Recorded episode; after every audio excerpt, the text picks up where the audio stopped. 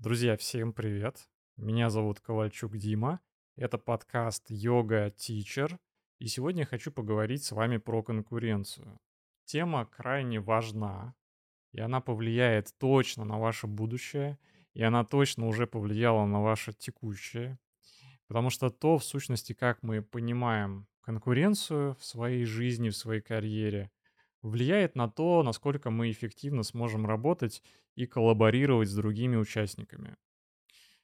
Вообще, если посмотреть широко на самые разные структуры, начиная от политических структур, заканчивая любыми бизнесами, общественными организациями, организациями, клубы и так далее. То есть это все места, где люди объединяют свои усилия для того, чтобы вместе быть более эффективными, и чтобы 1 плюс 1 равнялось не 2, а 3, 4, 6 или даже 10. То есть представьте, что вы делаете некое дело, да, ну, преподаете йогу. Вы можете а, нести свою дхарму, свою миссию, помогать людям быть здоровее, идти к Богу и так далее, как это вы для себя понимаете. А, но зачем вы это делаете? Вы это делаете только для того, чтобы заработать копеечку, или вы хотите быть максимально эффективными вообще в рамках своей жизни, да. То есть представьте, там, допустим, я один могу там обучить, допустим, за год 100 человек, но если а, ко мне в команду присоединится какой-нибудь человек опытный, который поможет организовать больший поток людей, да, людей, которые по факту ищут йогу, а у меня есть гораздо больше сил, и я тогда смогу в 10 раз больше людей за год обучить.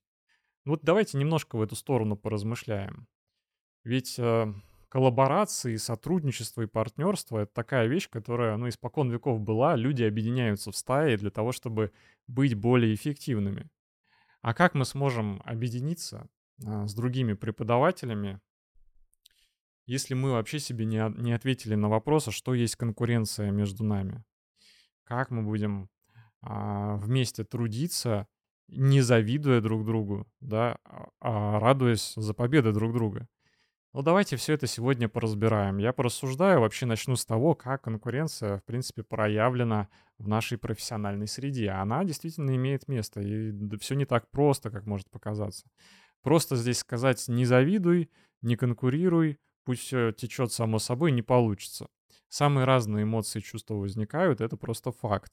Вот давайте обратимся на типовую ситуацию, посмотрим. Йога-клуб, допустим, а, рассказываю историю своего жизненного опыта. Если я веду в клубе, где всего один зал, а, допустим, в 9 утра, то я понимаю, что да, и клуб надеется на меня, что я буду прикладывать усилия, чтобы этот зал, чтобы этот класс был максимально наполнен. Но я ведь надеюсь, что клуб мне поможет в этом. И это типовая ситуация. То есть тренер надеется, что клуб побольше людей приведет. Клуб часто надеется, что тренер за счет своей деятельности, харизмы и так далее поможет наполняемости клуба. Но так или иначе, допустим, пришло 5 человек там или 10. И вы просто принимаете как данность. Вы ведете свою работу, и клуб принимает как данность. Все понятно. Но представьте другую ситуацию, когда клуб, например, как я преподавал, когда было три зала, и занятия шли параллельно. И вот здесь уже совершенно другая история.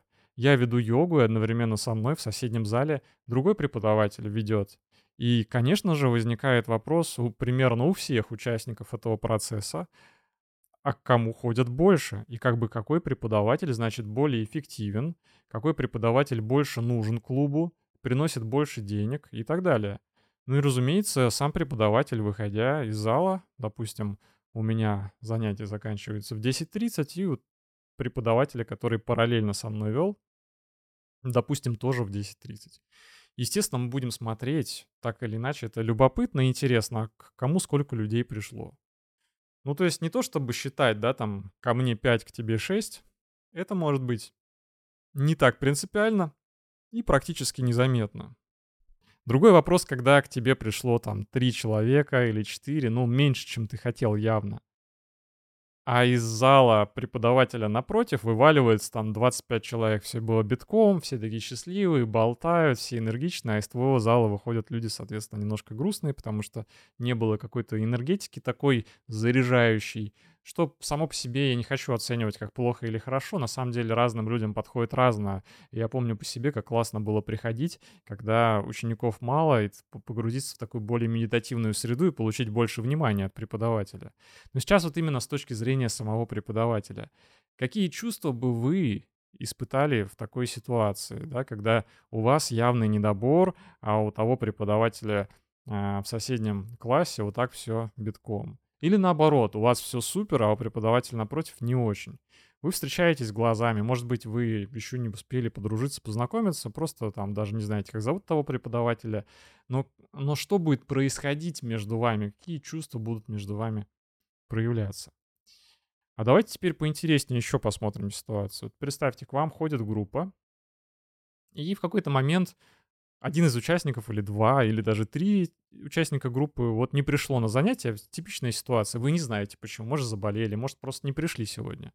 А оказывается, они пошли не к вам, а к этому преподавателю в соседнем зале. Они выходят такие счастливые, как, как никогда не выходили из вашего йога-класса.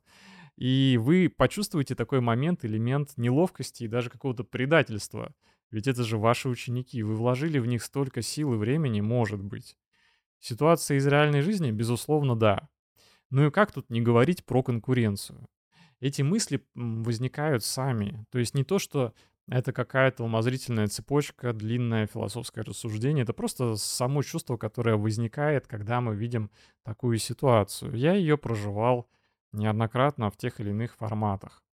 Так как же быть? А, как это все понимать и чувствовать? Давайте пойдем постепенно дальше и посмотрим на ситуацию теперь глазами самих учеников. Это крайне важно, чтобы нам расширить картину мира и представление об этих процессах. А, вы можете на самом деле сами спросить своих учеников, как они попали к вам, куда они ходят еще, как они выбирают. И давайте смотреть. Представим какой-нибудь город типа Петербурга или Москвы, потому что сам я с Питера и в Москве часто бываю. Я не говорю сейчас про маленькие города, где там всего один-два клуба, там ситуация несколько другая, но какие-то э, сопоставления вы точно найдете для себя. Но вот представим, что город, в котором, ну, немало клубов, там, не один, не два, не три, там, десятки. И как человек выбирает место? Ну, во-первых, он может выбрать исходя из локации, что поближе к дому или поближе к работе.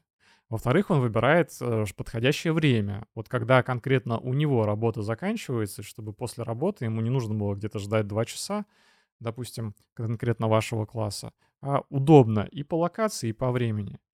И э, еще один фактор — это, конечно, учитель. И поначалу нету вот этой связки, а, она ведь не сразу возникает, когда связь учитель-ученик. Когда ученик готов за учителем, в сущности, хоть на край света ехать, хоть на другой конец города. Такие связи сейчас э, редки, и это скорее уже про выстроенную связь. Здесь уже, наверное, какой-то конкуренции не возникнет. Этот ученик реально ваш, он будет за вами везде следовать. Но поначалу человек, выбирая практику йоги, он смотрит на множество факторов. И вы, как преподаватель, это просто один из факторов. Преподавателей разных много. Они все на самом деле классные. Ну, давайте отдадим себе отчет. Вы не самый красивый, скорее всего, не самый сильный, не самый лучший. Вообще так выбрать даже тяжело, кто самый-самый-самый. Все разные и все классные, я так считаю. Ну и, соответственно, ученики, они хотят пробовать разное. Поэтому совершенно нормально, что они там один день пришли к вам, другой день к другому учителю, хотят туда походить, хотят сюда походить. Сейчас, видите, нет такой культуры, понимания, что как раньше было, я даже помню в детстве, да, когда мы, мы покупали какой-нибудь абонемент сразу на год, какой-нибудь карате, и ходишь. У тебя даже мысли не возникает пойти в какую-то другую секцию. Ты ходишь и ходишь. Сейчас же у людей гигантский выбор, это проблема выбора. Людям на самом деле даже с этим не так легко совладать. Часто они не могут выбрать, куда пойти заниматься йогой, и в итоге не идут никуда, потому что этот выбор, он их реально грузит. Вот, поэтому здесь нужно понимать именно а, самих людей. И если у вас вот это понимание людей возникнет, их потребностей, и то понимание, как они выбирают, тогда у вас исчезнет вот эта вот э, ревность, да, вот это вот э, разочарование и все прочие чувства, связанные э, с учениками, ну и, конечно, с преподавателями, которые как бы у вас этих учеников отняли. Давайте смотреть дальше. Ну вот вернемся опять к ситуации, когда ученики уже к вам ходят давно. Ну, давно это сколько, во-первых, да? Ну, допустим, ну, полгода человек уже к вам ходит. В принципе, если у вас уже есть какая-то с ним связь и какое-то общение, да, не только в рамках класса, а вы уже понимаете его прогресс, вы понимаете, что у него где болит, как это меняется, как он прогрессирует. То есть это реально ваш ученик. Вы в какой-то степени гласно или негласно, уже взяли ответственность за его прогресс и за его неудачи, кстати, тоже, да, за его возможные травмы, ну и так далее. То есть вы его ведете. Опять же, вы договорились об этом или не договорились, да, даже если у вас такого договора, договоренности не было, человек к вам ходит регулярно на протяжении полугода, то по факту между вами уже негласная договоренность, что это ваш ученик. можете прямо ему так говорить, это мой ученик. Вот. Это даже будет классно, если вы в том или ином виде это проговорите, произнесете. Не обязательно там подойти и сказать, я теперь твой учитель, а ты мой ученик.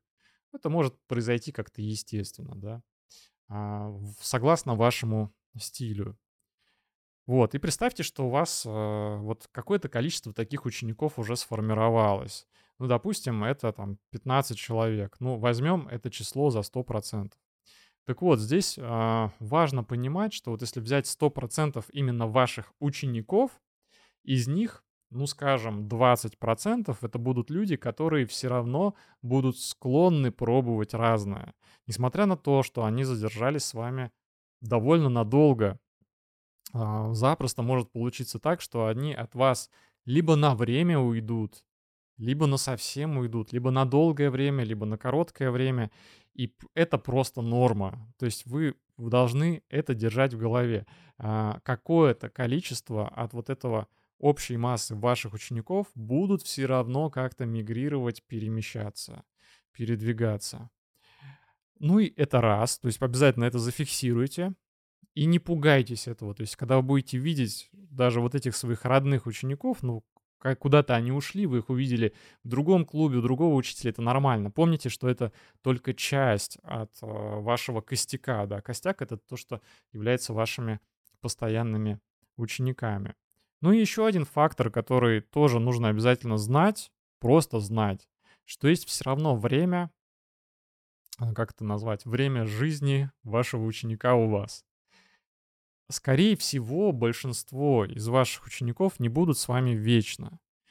Вы можете это сами по своей жизни посудить. То есть, э, сколько у вас учителей, с которыми вы остались навсегда? Да, скорее всего, ноль. Или там один или два. Если возникает какая-то просто невероятная связь, такая какая-то прочная, да, она может быть всю жизнь, но, тем не менее, это не значит, что человек к вам будет всю жизнь ходить. А, по моим наблюдениям, есть все равно время такое, как бы какой-то определенный отрезок, на протяжении которого человек будет с вами. И я по разным преподавателям могу судить, смотреть. А, с многими преподавателями я знаком, есть мои учителя, их ученики. В теме я уже больше 10 лет, поэтому что я наблюдал? Что кто-то остается примерно на год, на два. Вот это частый срок, да? Год-два человек может с вами заниматься, потом, скорее всего, он куда-то переключится. Либо он на время с йогой завяжет, либо еще что-то. Чуть меньше людей, они будут с вами там 3-5 лет. 3, 5, 6, 7, ну вот так. Что потом произойдет? Ну там семья, дети и так далее. Кто-то там несколько детей заводит, кто у кого-то бизнес, кто-то просто перестает заниматься йогой, да? Вот. Но что интересно, вот если взять вот эти 2-3 года, там 5-7 лет, ну кто-то, не знаю, 10 лет, это просто прям а, избранные, очень редкие случаи. А, нужно понимать, что эти люди, они все равно, если у них была с вами плотная связь хотя бы год, это означает, что они могут вернуться, например, через 5 лет. То есть, если они сейчас ушли даже в другой клуб от вас, это не значит, что они исчезли навсегда. Это просто путь человека, он может вернуться, и такое бывает нередко.